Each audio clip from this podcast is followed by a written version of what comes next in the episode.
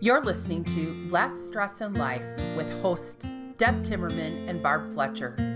We believe life with less stress and more energy is possible with the right tools, strategies, and knowledge.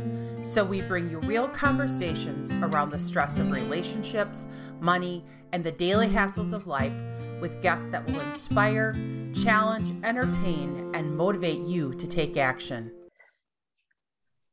So today we have Patty Smith with us. She is an intuitive life business coach and the owner of Your Dream Genie. She's been called a practical mystic who integrates intuition, energy, and spiritual practices with the systems and tools and techniques she teaches her clients. Patty loves working with inspired, inquisitive, heart and soul-led businesswomen so they can rise, shine, and soar. She teaches her clients about the energy of money and helps them design and run conscious businesses that creates wealth and impact today and leave a legacy for tomorrow. Welcome, Patty. Thank you so much, Barb. It's such a pleasure to be here.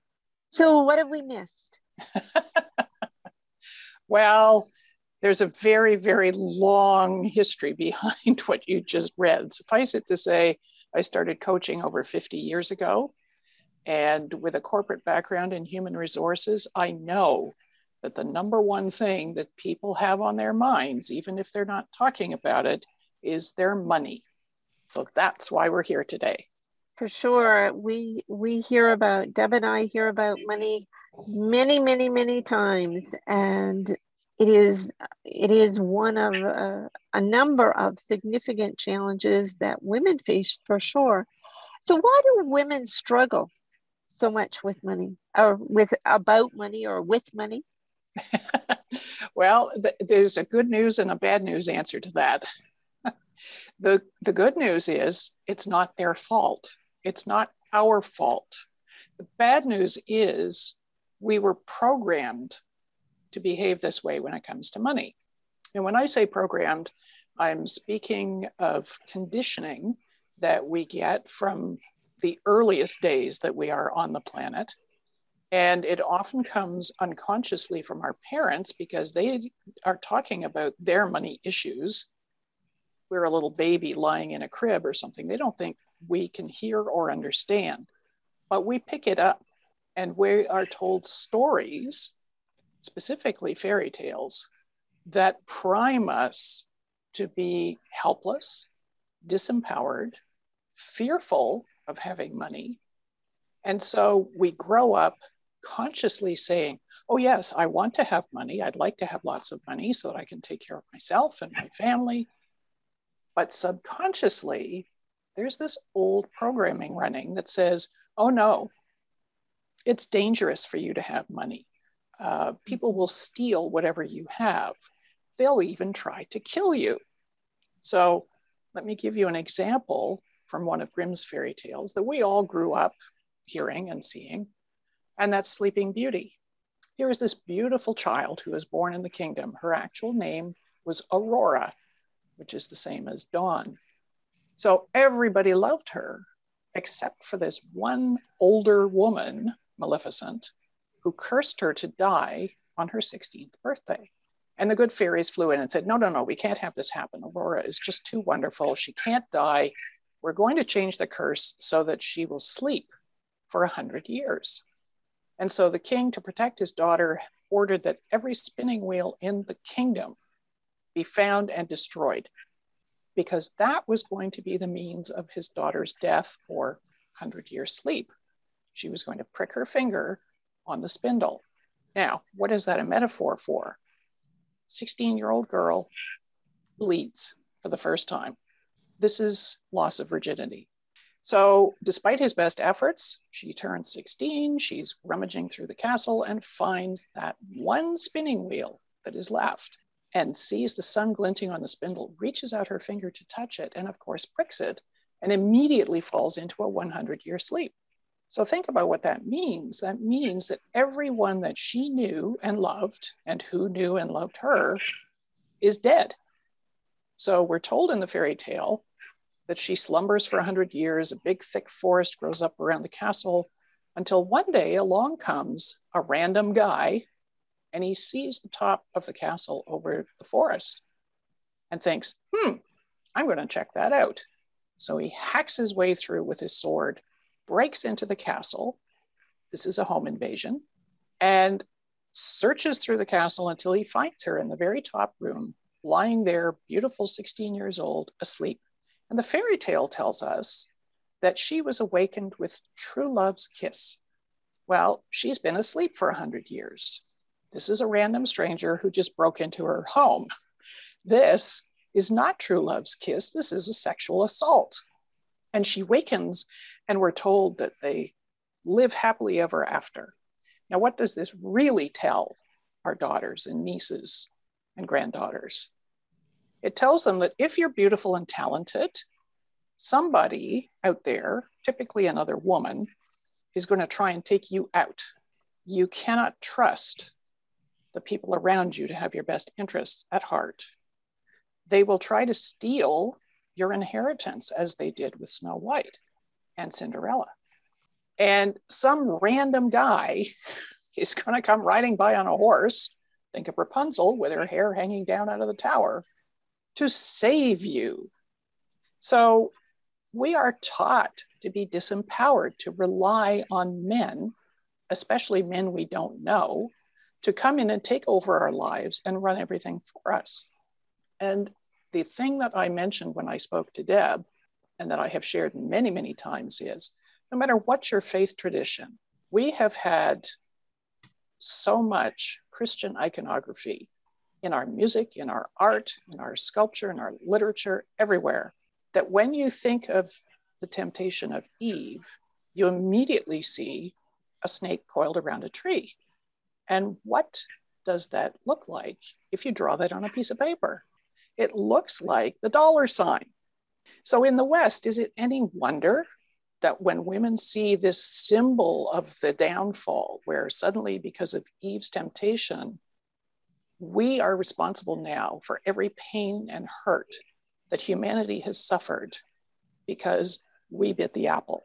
We committed the original sin, and we've been paying for it ever since. So can you see how these very subtle and really actually insidious beliefs are installed in us over and over and over again, telling us we can't have money. It's not safe. Not a great way to raise our children and women. And then we go to the workplace and we deal with today's challenges of glass ceilings and pay inequity, and it continues. It kind of reminds me a little bit about the progression of historical trauma and how that then shows up in our lives and in our bodies. So, absolutely.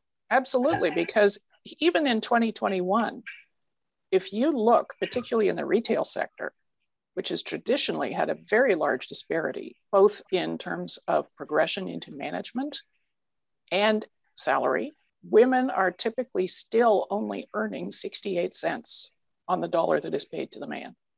They are very rarely in the senior executive positions. Why is that? You know, we have to understand that there is no difference in a job being done by a man or a woman. If the job is done the way it is supposed to be done, it should be paid at whatever scale has been established for that job, period. Gender cannot be allowed to enter into it anymore.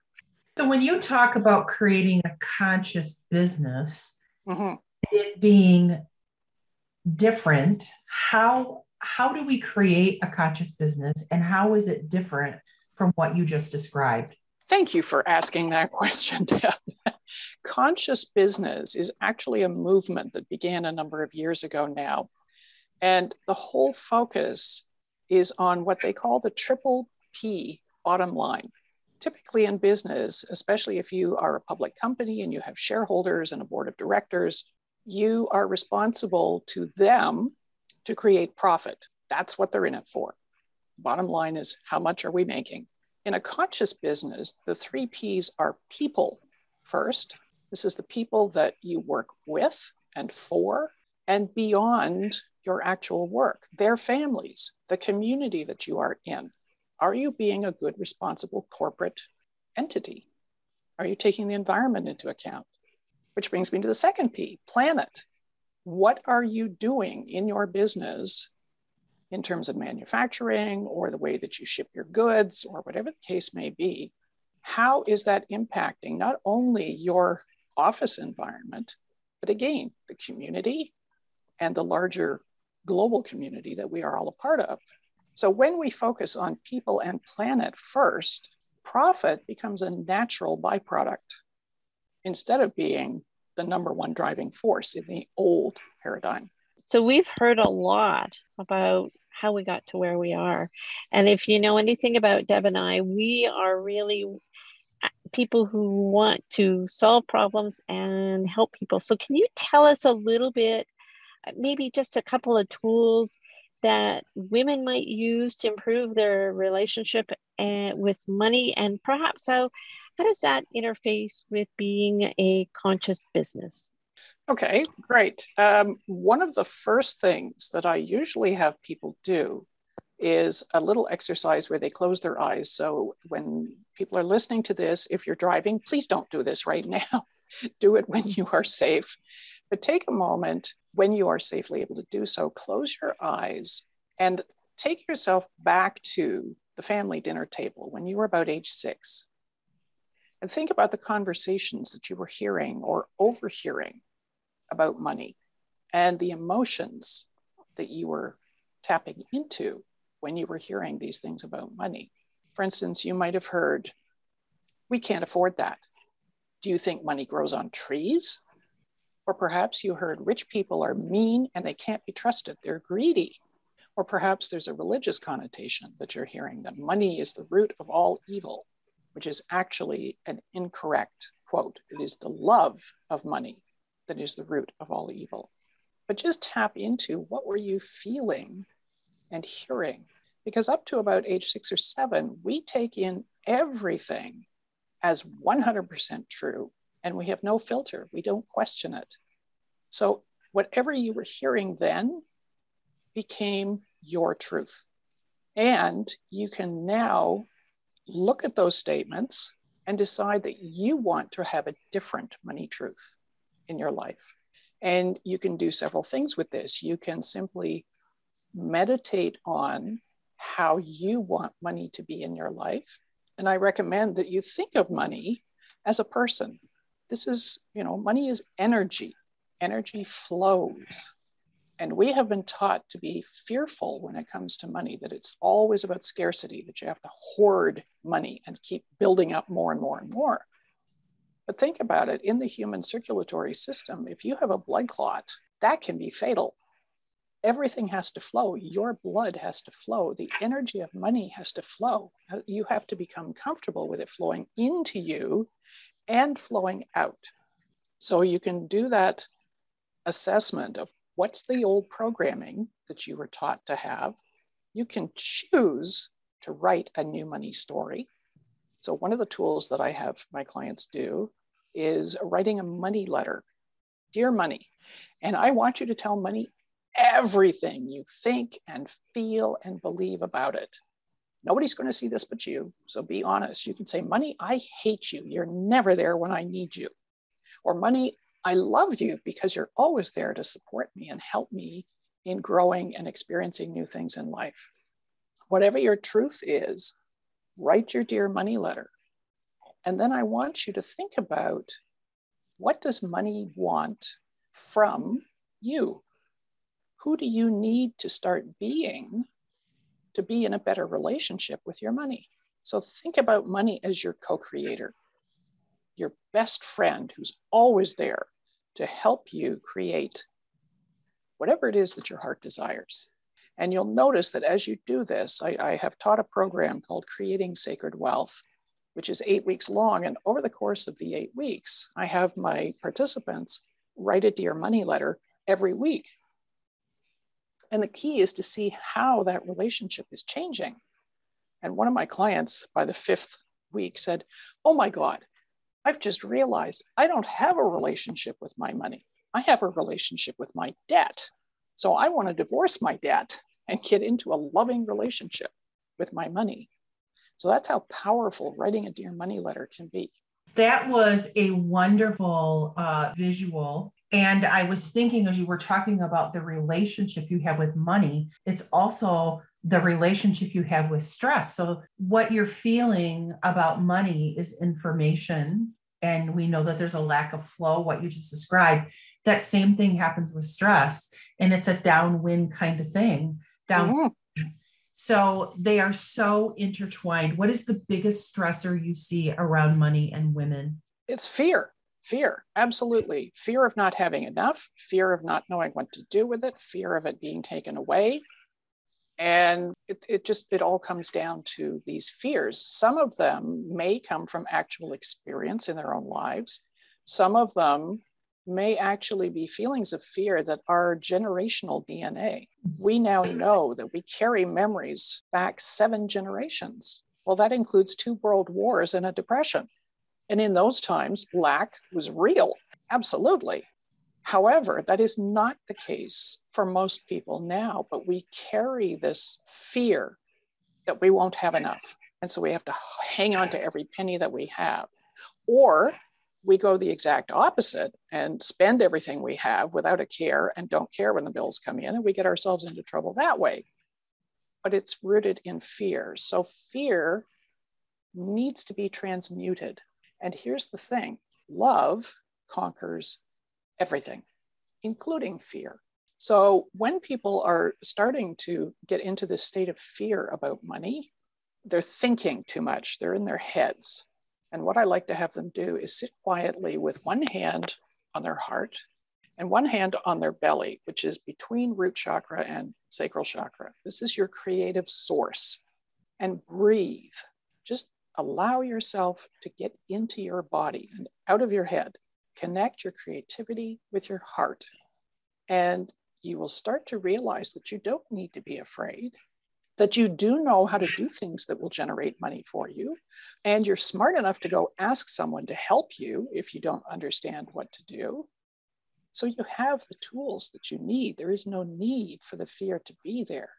Love yourself. Love the energy of money, which allows you to express yourself in all these different ways. And love will always triumph over fear. For a woman who is at the bottom rung, feeling like overburdened with debt, maybe doesn't even have enough credit to get a rental or a home. I mean, these are real things I see in my practice every day. What is the first step they should take? If they had to do one thing, what would you recommend? Well, apart from dealing with their emotional state and the stress that can be related to that, that's first, because you need to be able to think clearly when you're looking at things. But on a practical side, I find that so many people don't really know how much money they have coming in. So I recommend using a money calendar. If you are being paid a salary every 2 weeks, then mark on the calendar what your net pay is, not your gross, your net pay. And I have also found quite intelligent women who don't know the difference between gross and net pay. So if you don't understand these things, now that we have Google, God bless Google, you can look up what is the difference between gross and net pay. Net is what you take home, the amount on your check. Look at any other money that comes into you. Do you get a child benefit payment? Do you get a disability payment? Do you get, if you're divorced, are you getting a child support payment? Are you getting credits from the government? Every single one of these things contributes to the amount of money that you have to work with.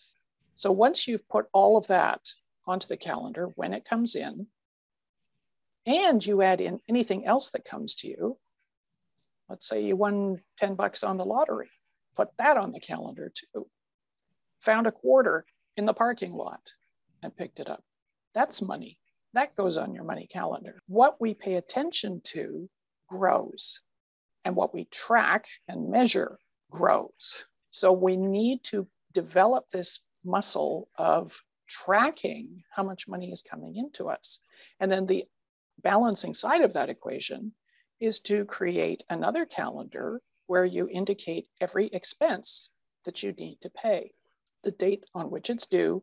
And I like to call these invoices for blessings already received.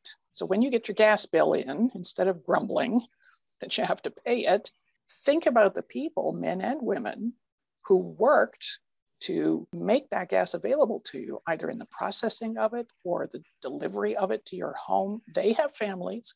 They need to support them. So when you pay your bill, you are actually paying it forward to all of those people who helped you to receive that gas in your home. And when you sit down to write a check or process a payment online with gratitude in your heart, saying, I'm so happy that because I have this, because I have hydro, I have light in my home, and I want to make sure that the people who made this possible for me also have it for themselves.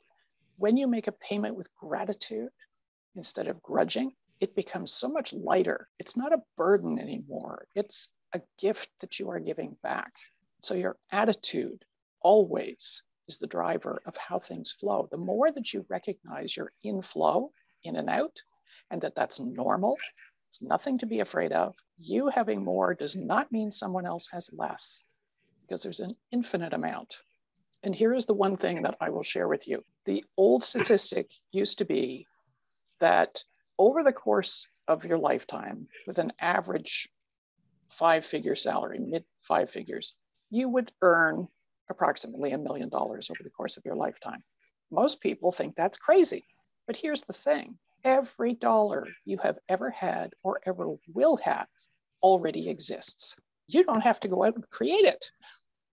You just have to create the environment for it to flow to you, and then you flow it back out again, whether you're paying a bill, making a charitable donation, supporting a local sports team, it doesn't matter. You are the channel through which money flows. And once you get into that feeling, and you know what's coming in, and you know what's going out, you have that sense of control. And remember, with the fairy tales, they never had control. But when you make yourself aware of everything that's happening, you are now what I like to call CEO of You, Inc. You're the boss, even if you report to somebody else. I love that. So we've went from Grimm to gratitude in the course of 25 minutes by just changing our mindset and our approach to the way we look at the inflow and outflow of our resources and our money. Thank you so incredibly much for being our guest today. My pleasure. If folks want to connect with you, could you tell us how they do that? The easiest way is to email me at Patty, Patti, at yourdreamgenie, GENIE.ca. Or you can find me on Facebook, Your Dream Genie. Or if somebody actually wants to pick up the phone and talk to me, which I would love to do, they can reach me at 705-881-1846. I would love to have my phone ring. It's so long since anybody actually called me. All right, somebody pick up the phone and make Patty's day. Until next time. Less stress in life is possible. If you're new to this kind of thinking and would like to explore what's possible for you, we'd love to connect. You can reach us through our website at lessstressinlife.com. That's lessstressinlife.com.